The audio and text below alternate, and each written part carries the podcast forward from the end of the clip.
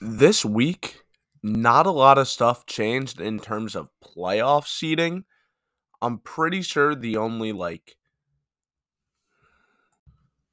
this week, not a lot of stuff changed in terms of playoff seeding, although the Patriots are now the number one seed in the A F C instead of the Ravens, which is a very big change. And I'm expecting the Ravens to continue to plummet down in terms of the seeding. I expect them to land in the wild card spot because I do not think that they're the best team in the A F C North. But not much has changed in terms of seeding, but we are starting to get a better grasp of which teams should be in the playoffs and which teams shouldn't. We're starting to see a lot of teams bloom late in the season, such as the Seahawks, Dolphins, who the Dolphins have been on a huge win, st- win streak recently, and I'm really excited to see where that team goes. But we're starting to see a lot of teams make a late season push, and I'm excited to see where these teams go in the future.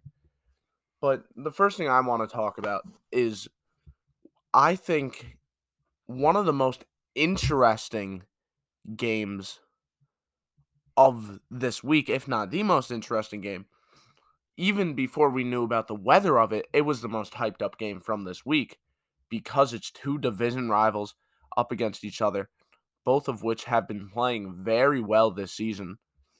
The Bills playing against the Patriots in thirty mile per hour winds. Some people would say that the weather made the game a lot worse, and I understand the argument for it.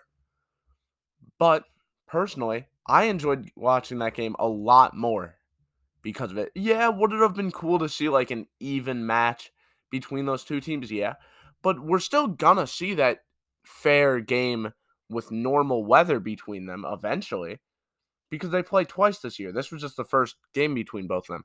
So I did like that I got to see this because although it kind of ruined the matchup and everything, whatever you want to say, it was really, really interesting to see how these teams handled the horrible weather.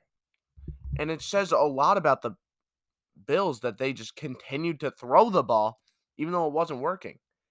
It shows that even though they don't have a running game, Brian Daboll doesn't have any trust in the running game, which I don't really blame him. But when you're going fifteen for thirty throwing the ball, you should probably start running the ball a little bit more, don't you think? Those wins made it nearly impossible to throw a football. The Bills wouldn't stop running the ball or wouldn't stop throwing the ball because their running game was just so bad and the passing game wasn't working because even though Josh Allen has a strong arm, the ball was still like drifting off to the side because thirty mile per hour winds, that is no joke. The opening kickoff went into the stands. It was that bad.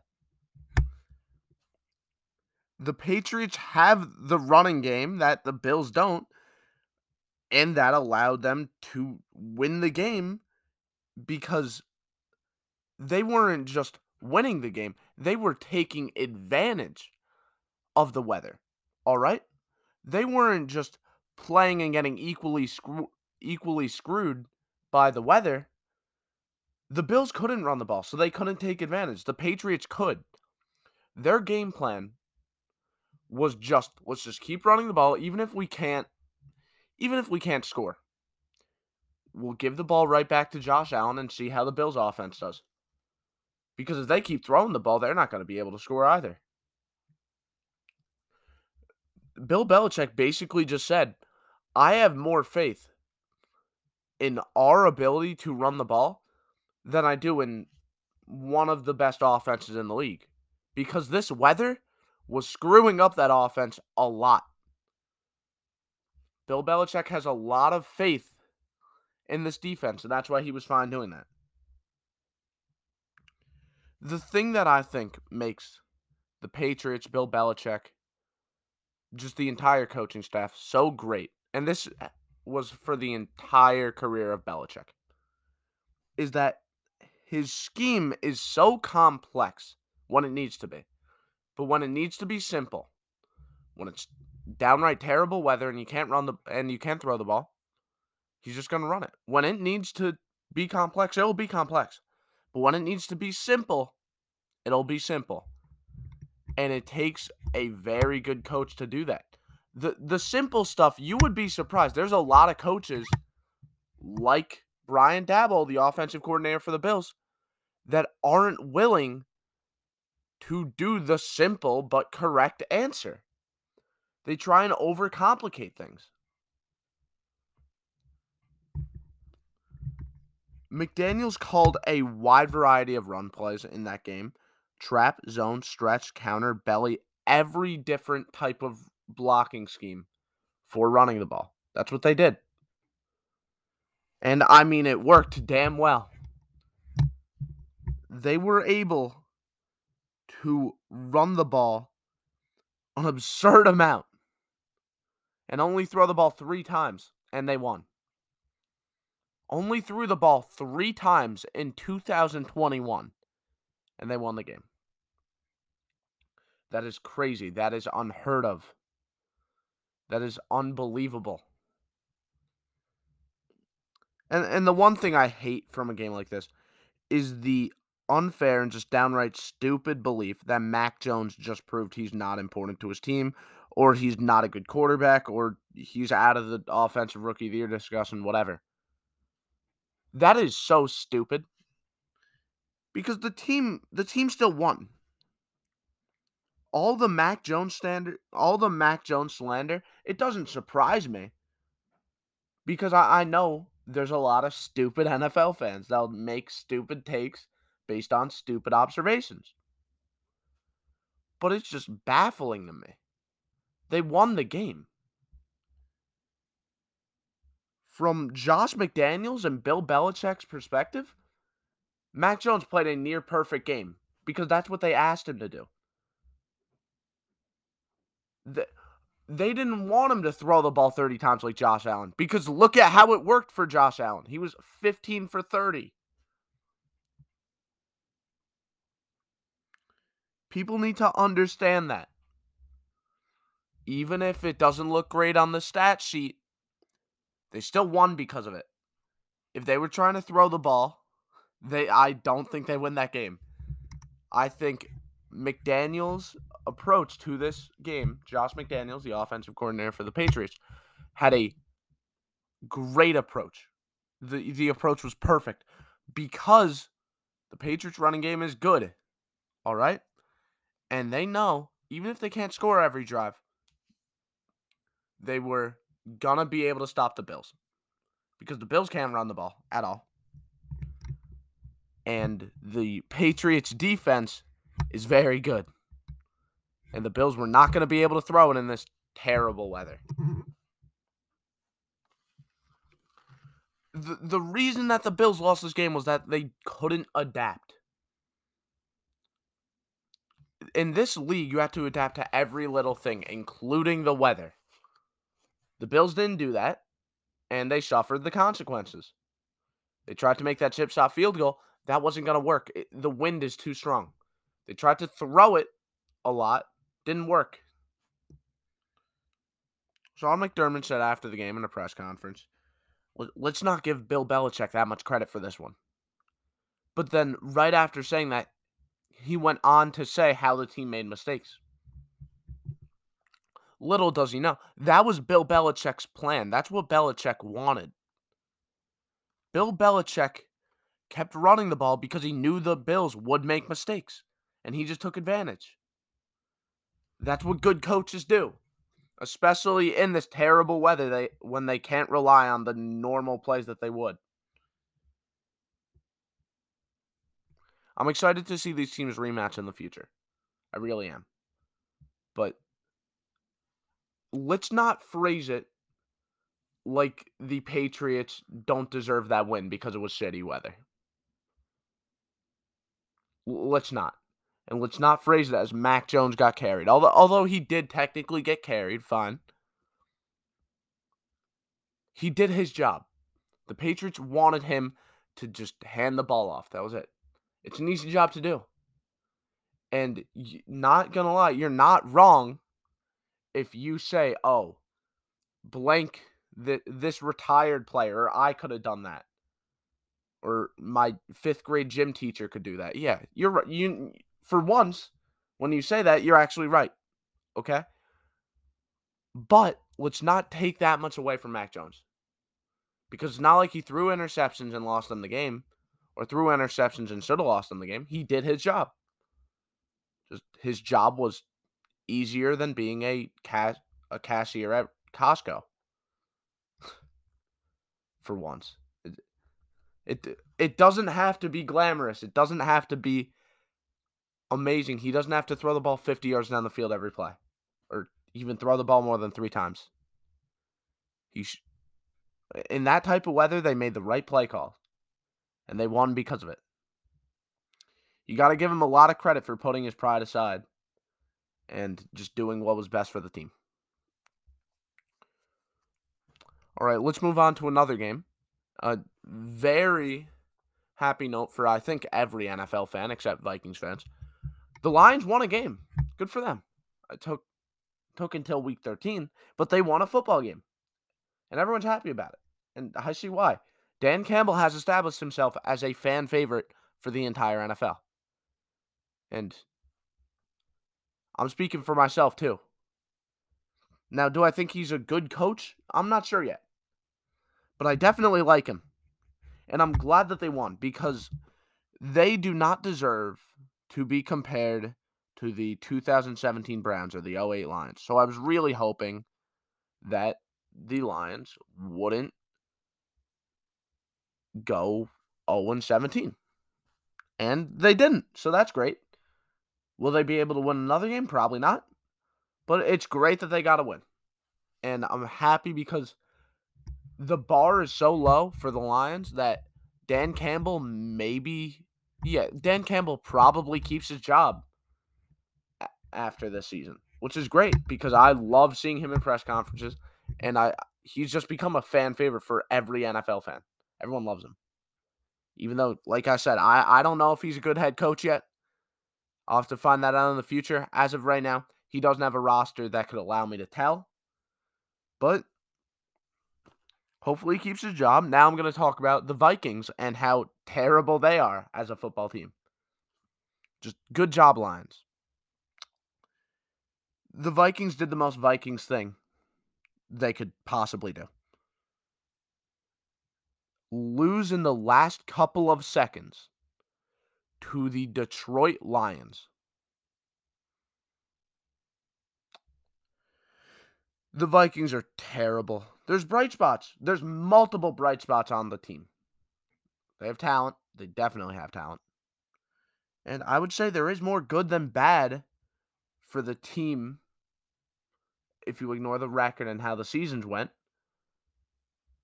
There is more good than bad for them to build around and for the future. But Mike Zimmer's terrible. The team is playing terrible. They've been playing horribly all year. And Mike Zimmer, who I just mentioned, is the reason for all of this. I, I mean, I was surprised he didn't get fired on Monday. After the game. Like, I, I really am. He's definitely going to be a late season firing, even though I don't really understand why teams do that for the most part, but teams do it. And it wouldn't surprise me if he is the first head coach firing. Because remember, John Gruden resigned, so it's not a firing. Uh, especially after those terrible defensive play calls at the end of the game. He's a defensive-minded coach. He's more about the defense, for those of you that don't really know Mike Zimmer. Why why were they playing such soft coverage towards the end of the game? And, okay, in, not just the end of the game. I get it for, like, the first couple of plays of the last drive. But then, like, once they got closer to the end zone, you got to play a little bit tighter. You can't just leave the goal line wide open. Because that's how Amon-Ra Saint Brown scored that touchdown. Because they were just playing all the way back. It was horrible. It was a terrible play call by Mike Zimmer. It makes no sense to me why they did that. It baffles me. What do they think, that they just wouldn't notice? They're an N F L team, not a high school team. Amon-Ra Saint Brown, I'm pretty sure he wasn't supposed to run a curl, but he did because he noticed. Why wouldn't he? What do you want him to do? Just right, just run directly into where the corner is trying to cover? Why would he do that when he could just catch it underneath? Because he could catch it underneath because they were just playing so soft when they were just ten yards away from the end zone. They were playing all the way on the back. They were almost playing out of bounds. They were playing way too far back. They they left the front of the end zone towards the goal line wide open. You would have to be brain dead to not throw it there. Which, yeah, Jared Goff is borderline brain dead, but not, not that brain dead that he would not take that easy touchdown.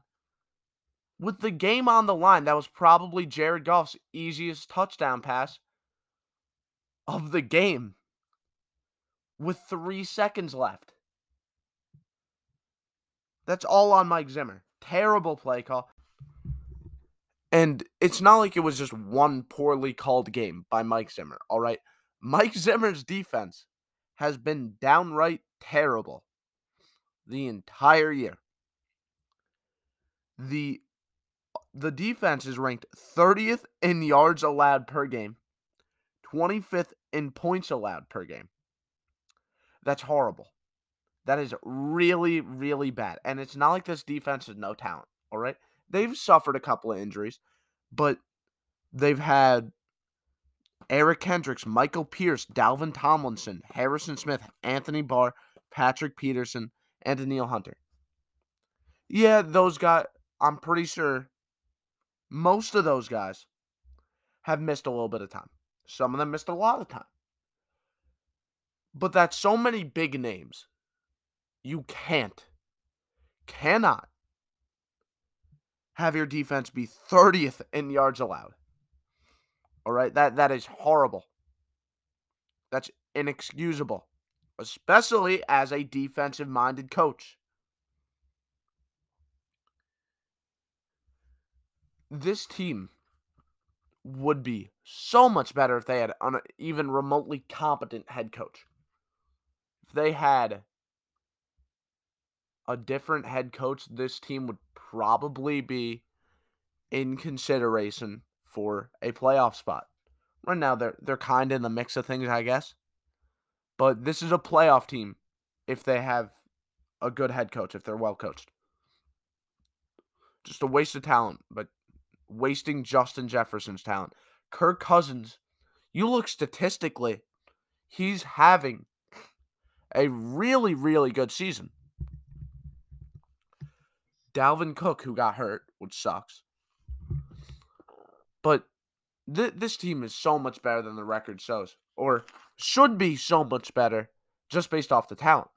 But because their head coach is so bad and just their overall coaching staff is so bad, here they are. There's two more games I want to get into before the break, the first of which being the Ravens playing against the Steelers. The Ravens reminded me, not that I really forgot, but they reminded me this week that they are not anywhere near as good as the record shows. All right. The Steelers did not play a great game. All right. Ben did look good for probably the first time this year, but the Steelers didn't play overly well. Okay. The Ravens are not a very good football team. I don't know how many times I have to say it before people start believing it, but the the Ravens, they're they're all right. They should be, you know, sneaking into the playoffs, I think. But right now, you look at them, or going into this week, you looked at them, they were on the top of the A F C. They were the one seed. They are not that good. I wouldn't say that they're a top four team in the A F C. All right? I don't think that they're the best team in their division. I don't think they're that good.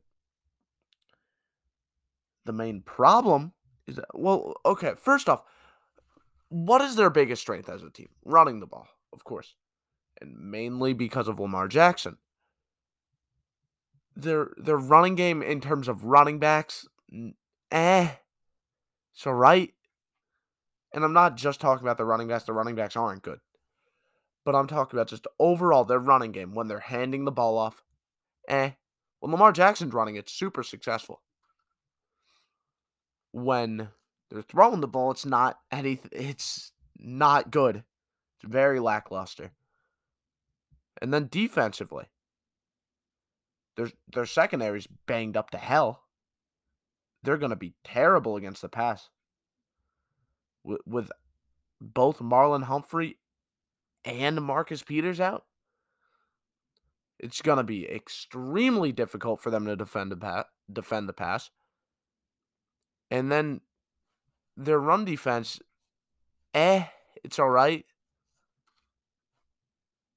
Does that does that strike you as great, you know, top four team in the A F C? No, not at all. A team that is only, their only real strength is running the ball with their quarterback? That's not a very, that doesn't seem like a very good team to me. It, it sounds good because that running game with the quarterback is amazing and their run defense can get the job done. They have a good scheme. And they're able to run the ball well just overall because of how good they are at running the ball with the quarterback. But I don't think that's top four team in the A F C material. And when they play against a super good defense like Pittsburgh, who it's about time they started playing good because again, against the Bengals, they did not play well at all. They got smoked defensively. But they, they played well defensively against the Ravens. And that screwed them over a lot. The Ravens didn't show up and they weren't expecting the Steelers to play good football. Are the Steelers a good football team? No, not really. They're average, I would say. Can they beat good football teams? Yes. Especially teams like the Ravens that can't play a full sixty minutes of football. And very similarly to the Steelers, they play down to their competition. It's not the average defense. It's not the lackluster passing game. It's not their random stretches of stagnant offense. It's just you mix all that together and then add in a shit ton of injuries. You'll find you'll find yourself with a team that, you know, can get a lot of good stuff done when they're really going. But when they're not, they lose to the Pittsburgh Steelers. That's what happens. And I don't agree with the decision to go for two at the end of the game. I think they should have kicked that field goal. I get it that their corners were banged up, so the Steelers were probably just going to march up the field anyway. But you have Justin Tucker, the best kicker in the N F L. You just have to get around the fifty. And you could kick a field goal and make it. Because he, he's a clutch kicker, too. I, I get it that the two-point conversion could have worked and you just straight up win the game if you do that. And if the Steelers got the ball in overtime, you lose. And it's easy to say that they shouldn't have gone for two with the hindsight that we have after watching the game, but I still just don't think that that was the right call. And, I mean, it almost worked. Like, Mark Mark Andrews, if he catches that, that's a touchdown. He was wide open, too. And I, it was a hard throw for Lamar Jackson to make, but he could have thrown that a little bit more accurate, although very difficult when you're leaving T J Watt unblocked, which that also doesn't make sense to me. Why did they just leave him unblocked like that? That was just stupid. It's like they wanted the ball to be inaccurate. But I, I think they should have kicked the field goal or kicked the extra point and then try and win in overtime because it doesn't seem that difficult for a team like the Ravens. I I think they should have took the game to overtime. All right, the last thing I want to talk about before I go into break, the Chargers game against the Bengals. Chargers won forty-one to twenty-two. This was the ultimate just change in momentum game right? I, I mean, the game starts, the Chargers are running away with the lead. You start to think that the Bengals are going to get blown out. Then the Bengals just start blowing it up offensively. And then now they're both around the same amount of points. And then the Chargers get momentum. And the Chargers just run away with the lead. It was a crazy game to watch. It was really weird to watch. Uh, but I, I think both Justin Herbert and Joe Burrow played very well. Herbert had some unbelievable throws in this game. And I like that they started to take deep shots down the field again. I don't know why they stopped doing that. It was working so well to start the year, and then they just randomly stopped doing it. The the deep shots, they work so well because of Herbert's huge arm, and Mike Williams is just such a great fifty-fifty ball receiver. I mean, it works like a charm. And the Chargers' run defense looked a lot better. People have been saying that that's the main weakness of this team, and it has been most of the time. But in this game, they, they played well. They contained Joe Mixon really, really well. I believe he had fifty-four rushing yards, something like that. But, I mean, the Bengals. The Bengals, I wouldn't say they necessarily play downright horrible. I would just say they didn't play well enough on off. They didn't play consistently enough. There was a stretch where they were lighting it up, and then they just stopped. And I think the main problem was just these little mistakes that costed them hugely. Right? Stuff like Jamar Chase just lightly dropping the ball. And it was a very well-placed ball, too. That probably would have been a touchdown. Way super deep down the field. Joe Burrow places a near-perfect ball. Guess what happens? Jamar Chase bobbles it. The Chargers defender picks it off. Stuff like that. That That's what hurts you. And then a couple of fumbles. No, just not good. Not good. These little mistakes hurt them hugely. All right? I, I mean, both teams turned the ball over a decent amount. But I think the Bengals' turnovers were just much more costly. I still think these teams are close in talent. I just don't think the Bengals played their best game against this team. And I, I think the game was much closer than the score makes it look. In all honesty, although the Chargers did really start to run away with the lead towards the end. All right, you're listening to the Goal Line Podcast. When I get back, I'm going to go over my rapid-fire takeaways. And then after that, I'm going to be doing my top ten for this week. And welcome back to the Goal Line Podcast yet again. I'm your host, Patrick Schiffer. And on this segment, I want to do my rapid-fire takeaways. This is something I started, I believe, four weeks ago, and I think it's been a very good segment to have because it's a very good way of me getting most other teams that played this week involved in the episode, even if I don't want to do a full segment on them. So the first thing I want, my first rapid-fire takeaway is the injuries to the Saints offense is making them nearly unwatchable. The injured players on the Saints includes Michael Thomas, Alvin Kamara, Andreas Pete, Ryan Ramczyk, J- Jameis Winston, Adam Trautman, and Taysom Hill is playing through a finger injury, which made that Cowboys game, it made it so bad to watch because you were just waiting for the Saints offense to eventually, like, do something. Because that Cowboys game was winnable. The Cowboys were a very beatable team in that game. But the Saints couldn't do anything on offense. And I don't even think the Cowboys defense played overly well. I just think the Cowboys or the Saints offense was just, it couldn't do anything whatsoever. They they have no talent. Uh, like I don't want I don't want to say no talent because that's just rude, but they have no one. They have no like star.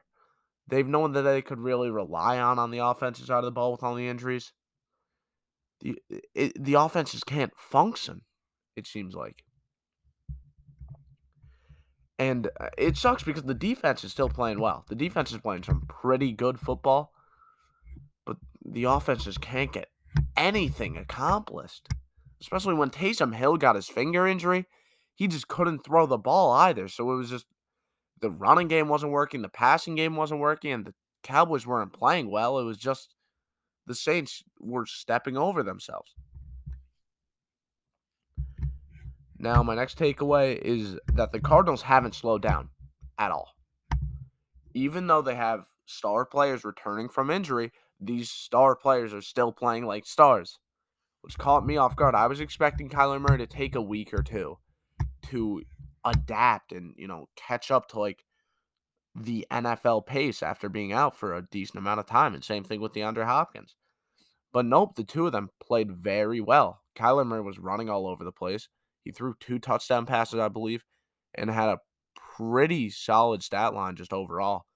And, I mean, most of the time they, they were just running the ball because they were winning by so much against Chicago. The Cardinals played well. They're proving yet again that they're still the best play, that they're still the best team in the N F L. I thought that it would take a little while for them to reclaim that title, but nope, here they are. They're still right there. Still the best team in the league. Uh, next takeaway.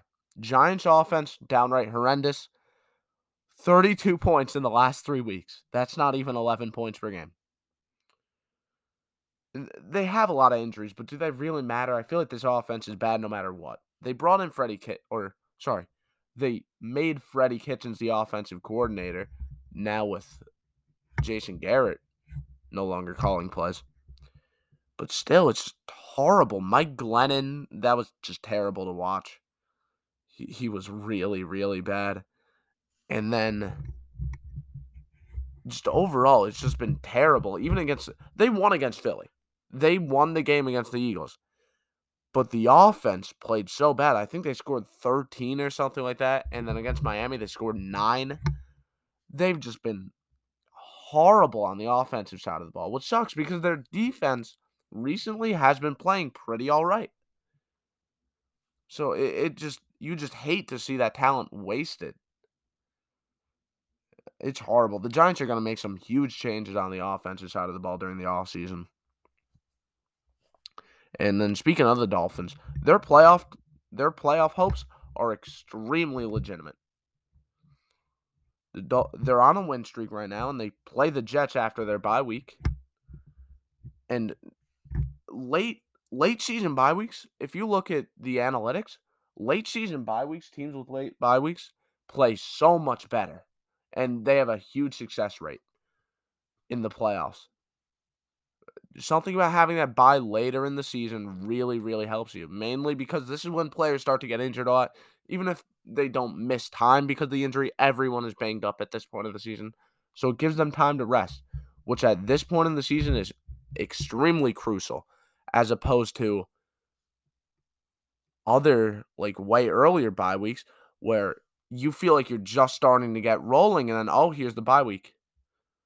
And that's going to be the tough thing for Miami. They have the bye week coming up when they're on a six-game win streak. So they want to just keep the momentum going, try not to lose focus during the bye. And I mean, you look at the rest of our schedule, it's pretty easy except the last two games. The Patriots game's going to be tough, but they could. It's very possible for them to win out. And my next takeaway, Gardner Minshew looks like he should get a shot at a Q B one opportunity. All right?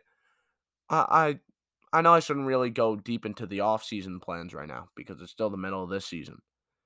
But Gardner Minshew proved in this game, stepping in for Jalen Hurts, that he at least deserves to be considered for a Q B one spot. Maybe he shouldn't be the definite Q B one, but maybe the Saints, if they're going to draft a rookie quarterback, maybe try and bring in some competition for him in Gardner Minshew. And hey, you don't know. Maybe he could be the guy for the team. Maybe he won't. But it's worth a shot, right? I, I think he could definitely, he's more than a backup quarterback, I think. Whether or not he's a starter, hard to tell. But he's definitely more than a backup because he played really well in that Jets game. And even when he was on the Jaguars, he was playing well. Justin Herbert is an elite quarterback. I talked about him a little bit earlier in this, but some of the throws he made, I mean, his arm strength is unbelievable. I would say he's one of the best quarterbacks in the N F L. Although it's only his second year, I don't care. He's been playing so well. You look at some of the throws he made, they're unbelievable. He shows poise. He has all the talent. And, I mean, mentally, he's up to par. He's playing really, really well. He, I, I mean, he's just so talented. That arm, he pro, he probably has, like, a top five strongest arm in the N F L. Not probably. He definitely has a top five strongest arm in the N F L. The throws he he's able to make, and he just fireballs them right in there. He just gets it directly into that tight window. He's a great quarterback. Great, great, great. And it's weird. I kind of think people have let him fly under the radar a little bit, which is weird because he just won under he just won Offensive Rookie of the Year last year. So it's hard to believe that he's flying under the radar, but I think he is. I think he should be considered way more as one of the game's elite. Now, the next takeaway, maybe the Seahawks are good. I talked shit on them last week, even though they almost won. But their offense has been so bad.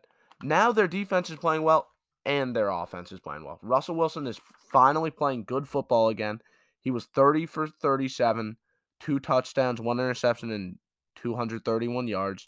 Where's where's this passing game been the entire year? All right? I get Wilson was injured for a little bit, but it, why did it take him four weeks to get back to the Russell Wilson we're used to? Uh, why did it take so long? I, I don't get it. Now, my next takeaway. Is Jimmy Garoppolo the problem for the 49ers? I, I think so.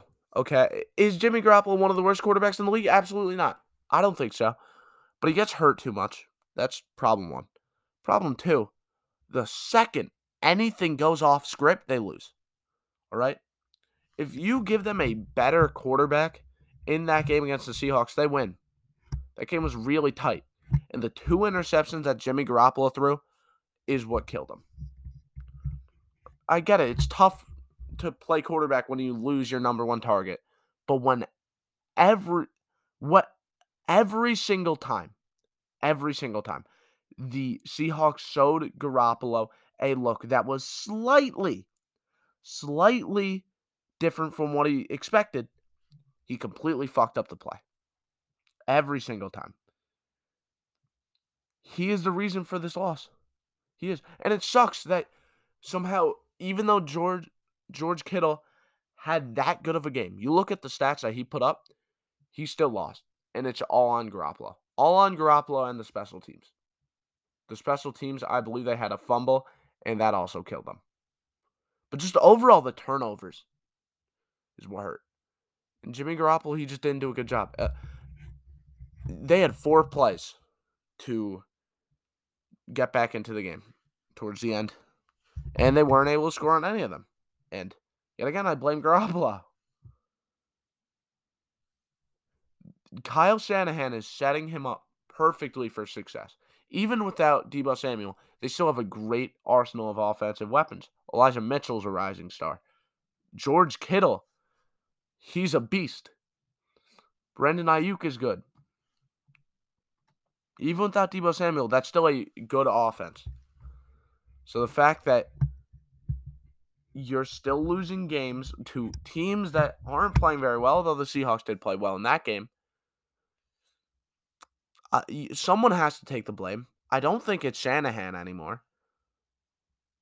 And Jimmy Jimmy Garoppolo has been hot recently, but is that Jimmy Garoppolo playing well, or is that Kyle Shanahan making the perfect scheme for him? Kind of like what Jared Goff did, or kind of like what Sean McVay did for Jared Goff when the Rams made it to the Super Bowl.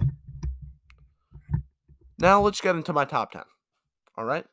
Honorable. Uh, normally I don't do an honorable mention, but honorable mention this week to the Bengals. Them and the team I have at number ten are like right there. Right there. But I think the Bengals lost by a very large margin, and the team I have at number ten didn't. the team I have at number ten being the 49ers, who I was just talking about. Garoppolo holds them back, but you look at everything else, and then once Deebo Samuel comes back, this team is very, very good. It sucks that they might miss the playoffs because of games like that one against the Seahawks. But I do think that they're a playoff caliber team. Even if they don't make it, they are a good, good football team. The defense is good, especially Nick Bosa has been a beast.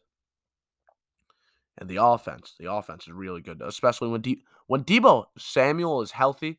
People really, really sleep on the guy, but he's up there for most valuable non-quarterback when healthy. I think he definitely is. I think McCaffrey is up there. Deebo is probably like the next guy up, right? Like I, I would imagine. I, I didn't really think most of that through, but he's the next name that comes to my mind. Maybe a defensive player. But anyway, 49ers, they have a great scheme, a lot of talent. They should make the playoffs. Even if they don't, they'd be the best team that doesn't make the playoffs in the league. Just very, very good, although the quarterback kind of holds them back. Garoppolo isn't. I would say he's the worst of the game managing quarterbacks. Actually, Jared Goff is, and then probably Jimmy Garoppolo. But, I, I mean, they're winning games for the most part. And Elijah Elijah Mitchell, I'm telling you, my hot take with him, if he was healthy all year, offensive rookie of the year. That's a take no one really wants to hear. But the fact that Kyle Shanahan is actually giving a running back the lead role on his excellent scheme, that is a goldmine for stats. All right, Elijah Mitchell's been balling out when he's healthy. The problem is he gets injured too much.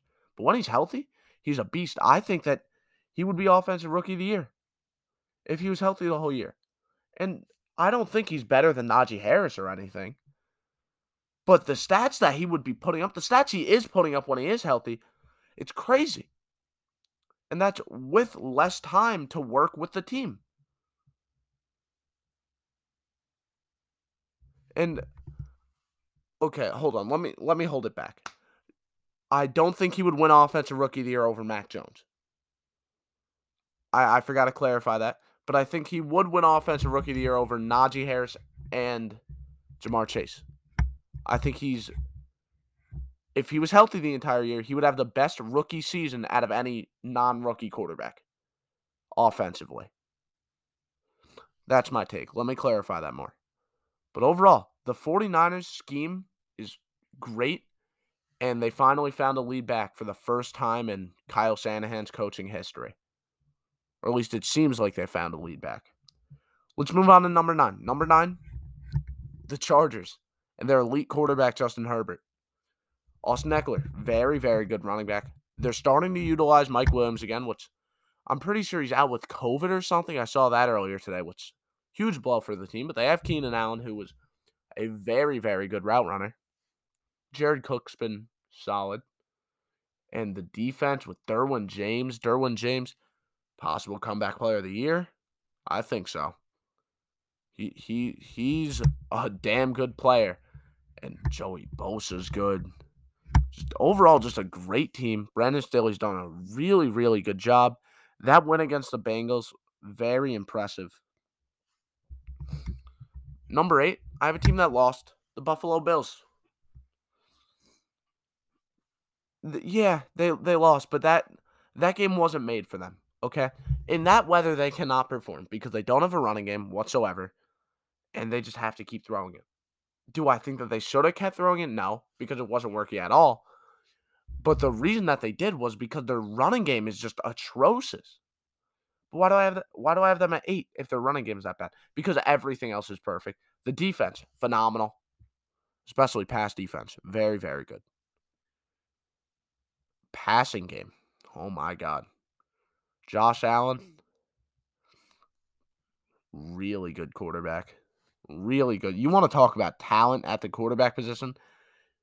He has it. He has all the talent you would want. He can run the ball. He could rocket fire the ball into incredibly tight windows. It is unbelievable. They have rising stars like Dawson Knox.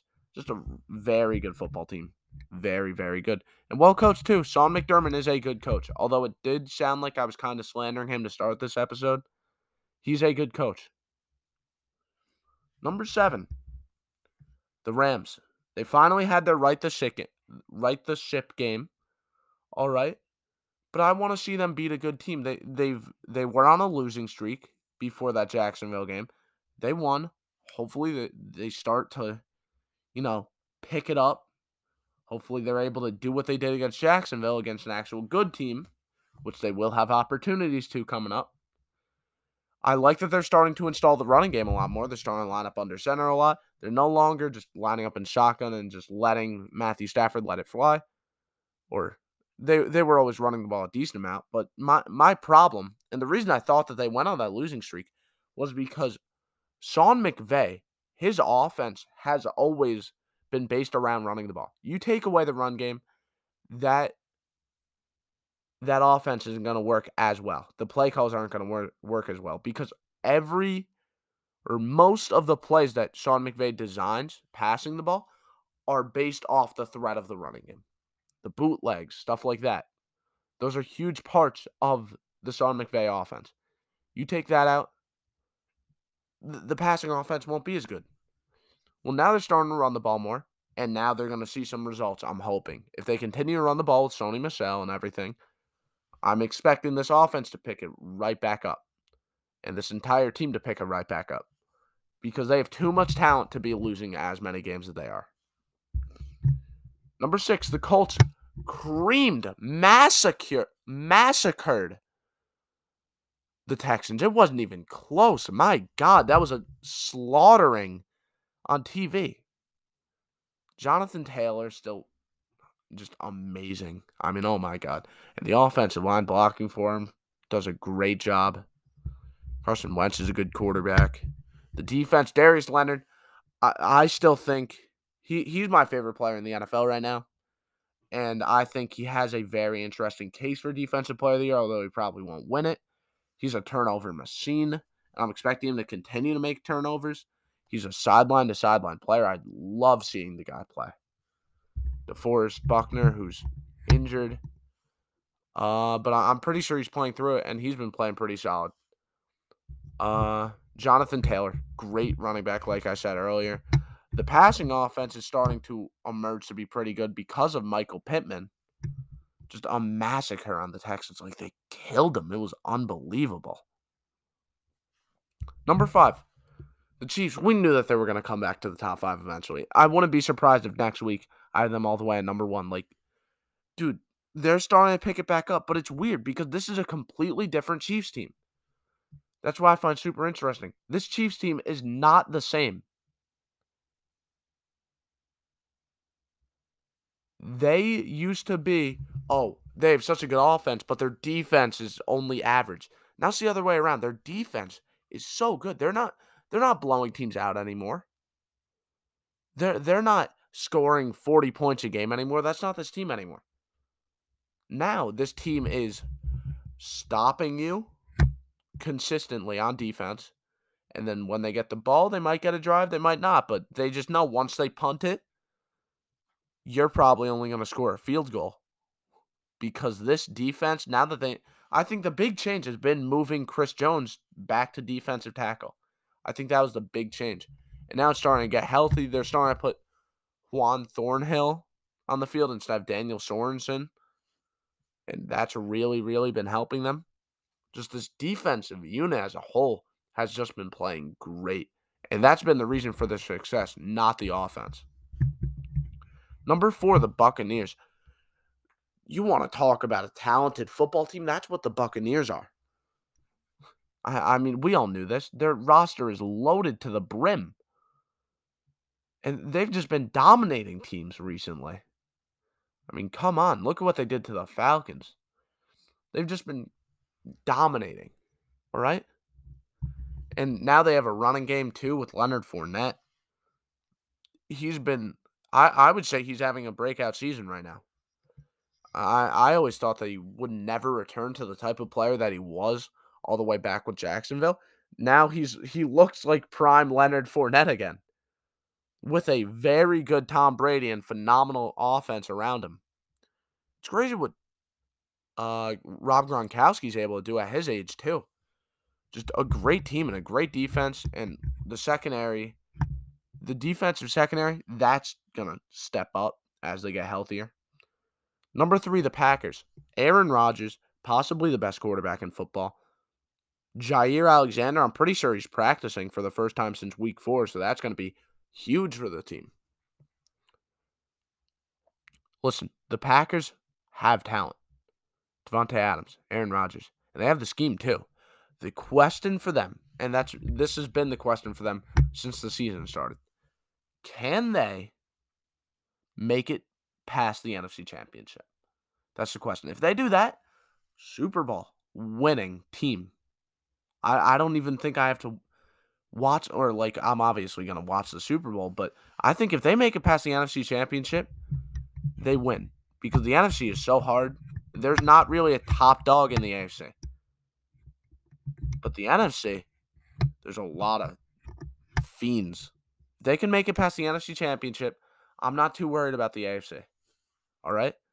Like the Patriots and Mac Jones with the rookie quarterback. I mean, it's Bill Belichick, so they they always have a chance, but I, I want to see the Packers continue to dominate in the regular season, and then we have to see what they can do late in the playoffs. That That's what it's about for this team, because that's where they want to go. The Patriots. I've had them at number one for so long, I finally had to move them back to number two. And they didn't even do anything bad. I'm not mad about how they played against the Bills. It's just the team I put ahead of them, they they re- they were number one before the Patriots started to win games a lot. And I lowered them a little bit because I thought, you know, with their star player out, they were going to step back. They didn't. But I'll talk about them later. For now, let's just talk about the Patriots. Super well-coached football team. Super, super well-coached.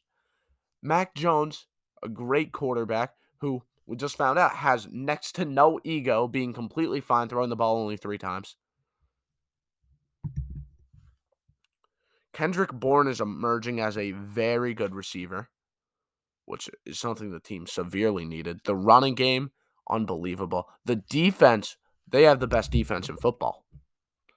Just that simple. J C Jackson's a stud. Devin McCourty, he's old, but he's still super good. Matthew Judon, he's been an amazing edge rusher. And then Barmore, nose tackle, he's been playing really, really well.